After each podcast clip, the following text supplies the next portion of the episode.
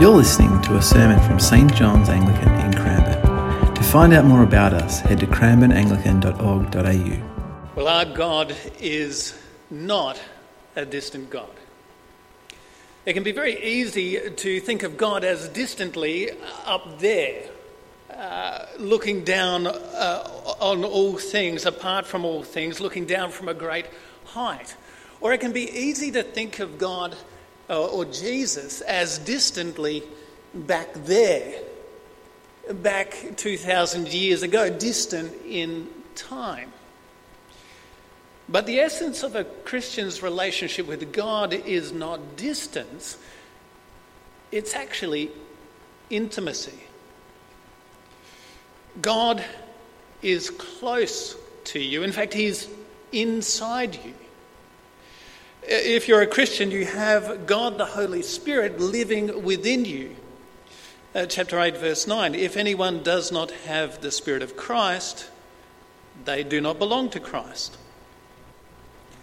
So you can't actually be a Christian without the Holy Spirit living inside you, uh, without the Spirit of Christ, the Spirit of God, the triune Spirit within you. And so the big question is do you have the Holy Spirit?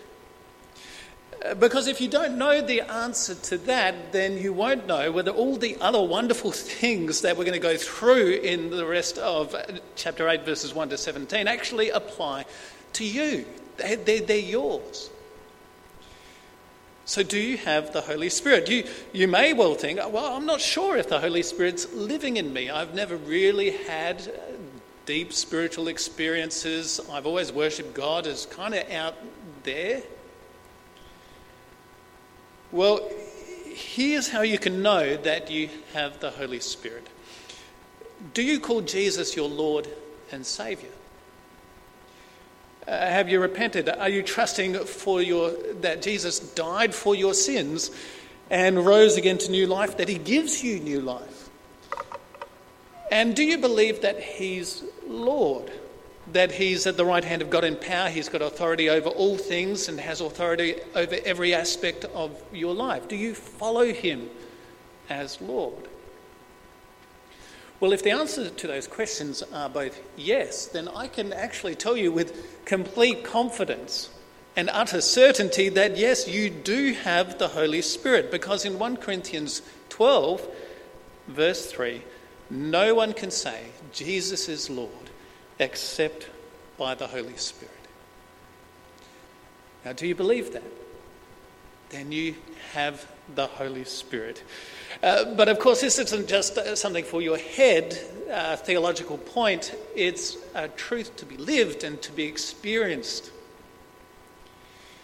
and delighted in. See, having the Holy Spirit changes you. He brings new things. In chapter 8, verses 1 to 17, Paul tells us that the Holy Spirit gives us a new freedom and a new mind and a new relationship. So, firstly, a, a new freedom. If the book of Romans is a mountain range, then Paul has been building up to this, its highest peak. He began by saying, This letter is all about the gospel. I am not ashamed of the gospel because it's the power of God uh, for salvation for all who believe. Uh, why do we need the gospel? Uh, because we all fall short of the glory of God. We all sin. Back in chapter 5, we learned that this is because we are in Adam. His sin made us all sinners. We have a predisposition towards sin. And so, chapter 5, verse 18, one man's trespass led to condemnation. Outside of trusting in Jesus, we stand condemned. In chapter 7, uh, we heard about how we struggle with sin, we battle with it. But chapter 7, verse 25, God has rescued us through Jesus Christ our Lord. And so we come to chapter 8. There is therefore now no condemnation for those who are in Christ Jesus. there is no condemnation. I wonder if you're the kind of person who thinks back to certain things that have happened in life, you mull over them, and eh, when you think of them, you can feel the embarrassment or the shame rising up in you again.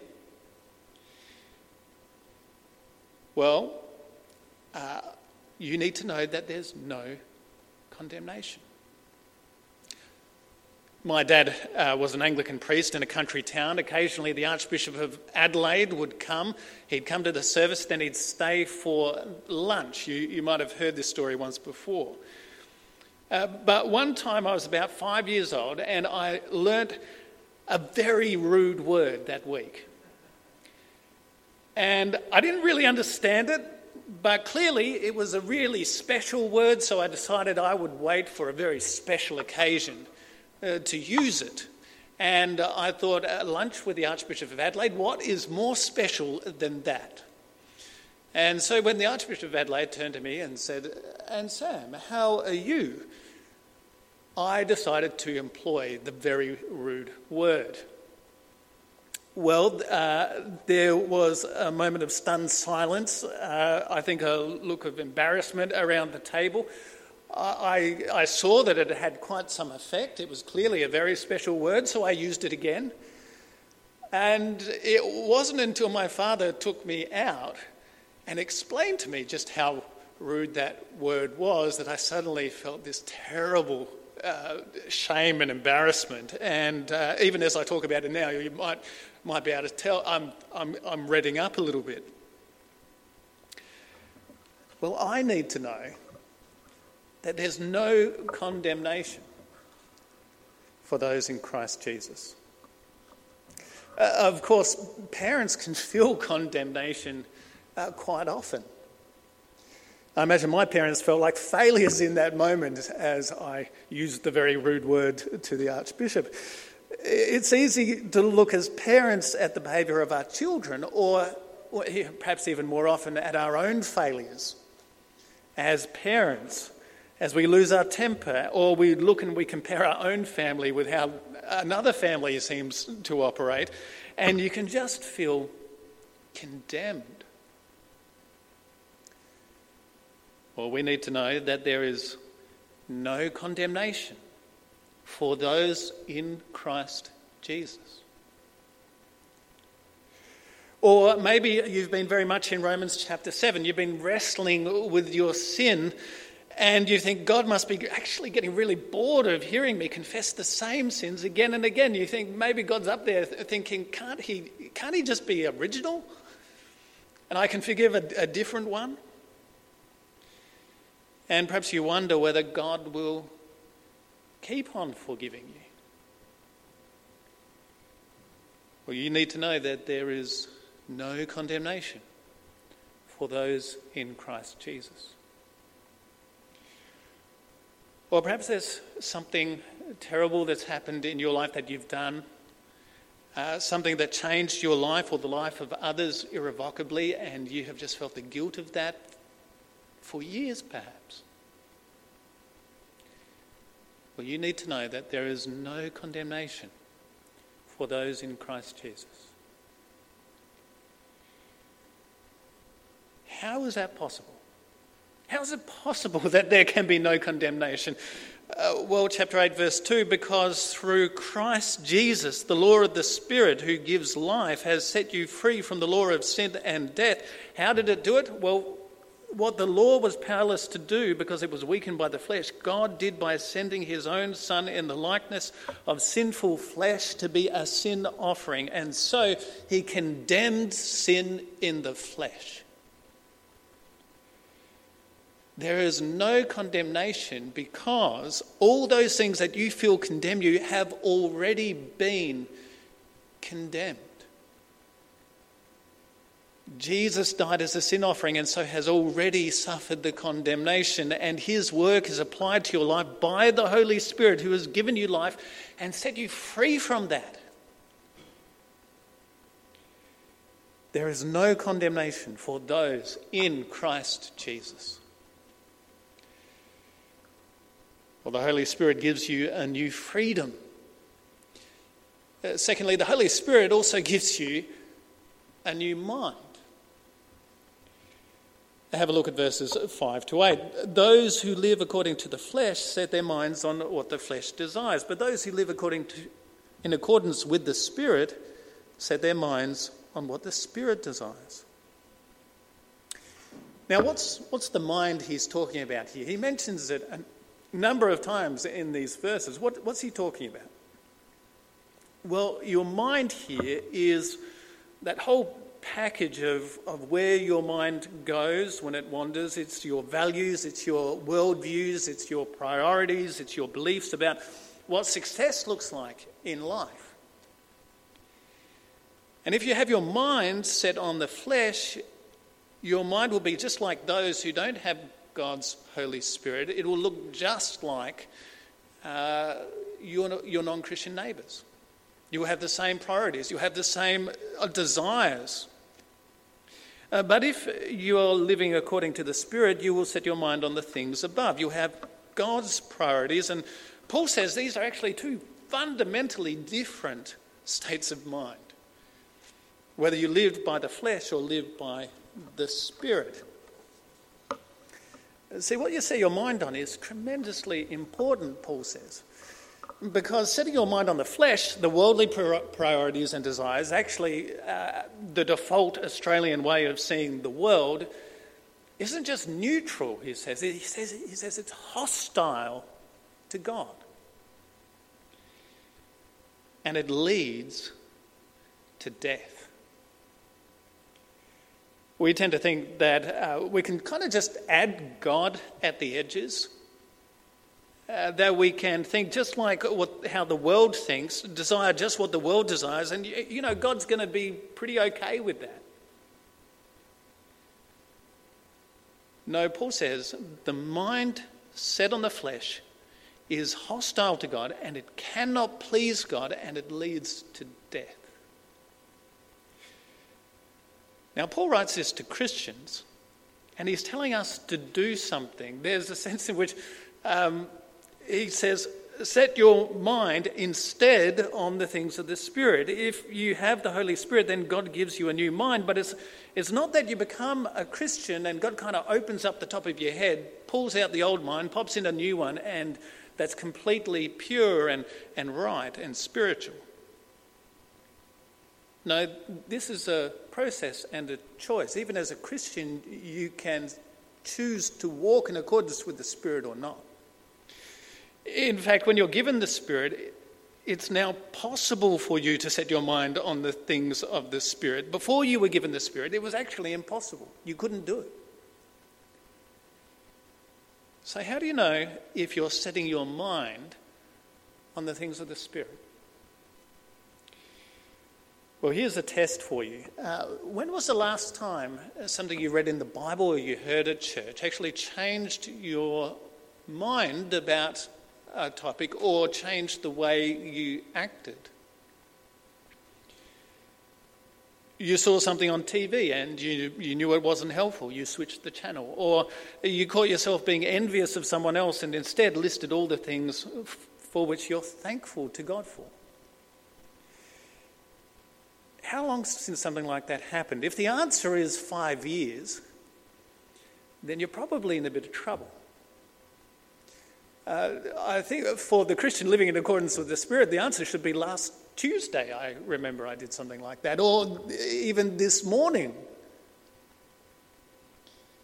Uh, the Holy Spirit confronted you with your pride and led you to a new humility, or confronted you with your greed and led you to a new contentment, or, or more, much more positively, when you discovered that you were filled with a countercultural love for the poor or you suddenly realized with a shock or, of surprise that you really had truly forgiven that person.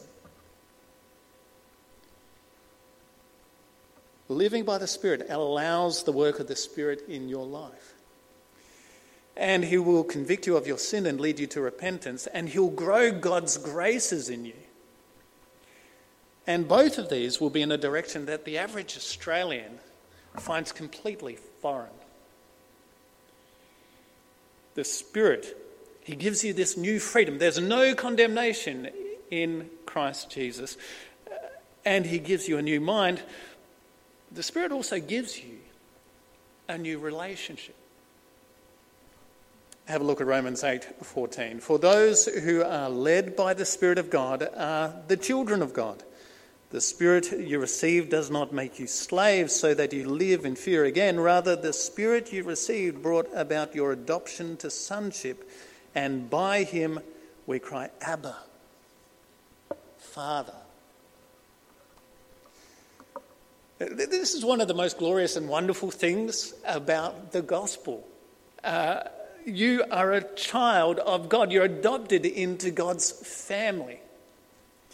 You're a son of the king, you're a daughter of the king. Now, this has both a legal reality and a relational reality. Uh, the word used for adoption here is the word that's used to describe adoption into the full legal standing of a male heir in Roman society. Uh, so that means the family name is given to you. That means the family titles are given to you. The family inheritance is given to you. So, say for a moment, uh, we have a leading family here in Cranbourne, and the head of that family is the Earl of Cranbourne. Uh, the Earl of Cranbourne has an extensive country estate, large land holdings, some of which, in true Cranbourne style, have been subdivided and sold off for housing developments, and so the uh, family is immensely rich. With the title comes a seat in the Senate, in the government. And say you were adopted, no matter how old you are, uh, you were adopted into this family by the Earl of Cranbourne. And so the title will be yours, and the land will be yours, and the riches and the seat of government, they're all going to be yours. And, and you know, if that, can you imagine that happening? And how your status in the community actually completely changes. Well, you've been adopted into God's family. And his name is yours, his riches are given to you. You are, Paul says, an heir of God and wonderfully a joint heir with the Lord Jesus Christ himself. Your legal relationship to God has changed. But as stupendously amazing as that is, uh, that's not even the greatest part of it, I think. Because it's not just legal, it's also relational. The Spirit you received brought about your adoption to sonship, and by him we cry, Abba, Father. See, there's a difference between knowing yourself adopted legally and feeling it and experiencing it. See, our relationship with God is not distant, but it's intimate. It's like the cry of a child, Daddy a cry of total trust and utter safety in the infinite power and goodness of our holy God, who is love, who is our Father. By the Holy Spirit, you have that relationship with God. Now, this can be, I know, uh, complicated for people. Uh, fatherhood is a really powerful thing. I think there's something deep in our hearts that wants to admire our dads, uh, to have their approval, to know ourselves beautifully and properly loved by our dads, but our earthly dads don't always live up to this. I've uh, known a woman in her 80s who her dad was, was a, a rodder of a dad, uh, and she still struggled with that. She still wanted it to be different. 80 years old, still struggling with it. And when that's the case, it can be hard to not just know ourselves adopted by God, the Father, but to, to actually trust Him, to imagine that God could love us and perfectly and rightly and safely and be our Father. Uh, I heard uh, the true story of a good man who, together with his wife, uh, adopted a, a young girl. And uh, the father loved her, cared for her, sought to assure her completely of her place as his daughter, but, but she could never bring herself to call him dad. And this went on for years. The father kept on loving her and, and caring for her. And then one day, uh, she came into the room with uh, a broken shoe in her hand, a broken shoelace, and she said, Daddy, can you fix my shoe?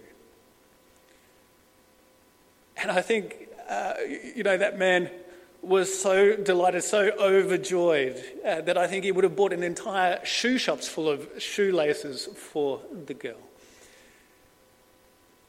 See, there's a difference between knowing yourself legally adopted as a child of God and feeling it and trusting it and living it. Can you cry to God, Abba, Father? Do you know that He loves you perfectly? And He does say to you, even today, Oh, my daughter, oh, my son, I approve of you. I am for you. I'm proud of you because however old you might be, you are my child.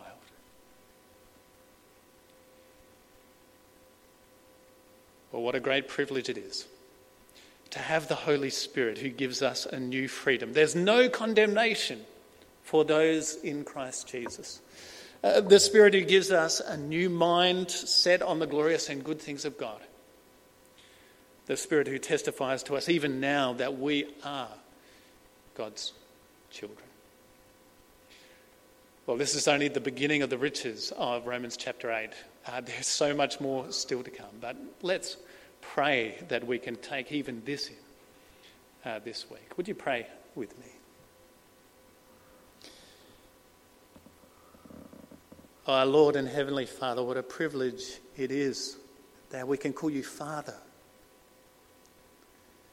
Uh, Father, we thank you that you have given us the gift of your Spirit. Father, thank you that there is no condemnation. Perhaps you might like to bring to mind something that you've struggled with and felt condemned with. Bring that to mind now.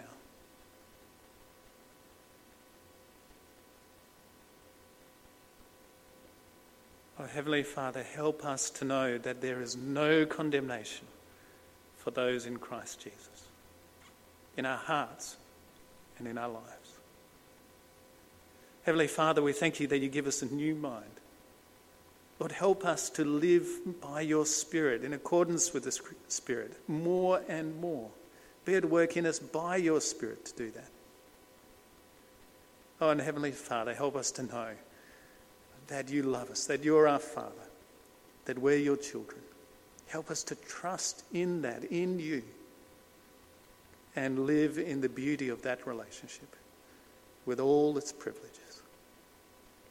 We pray this in Jesus' name. Amen.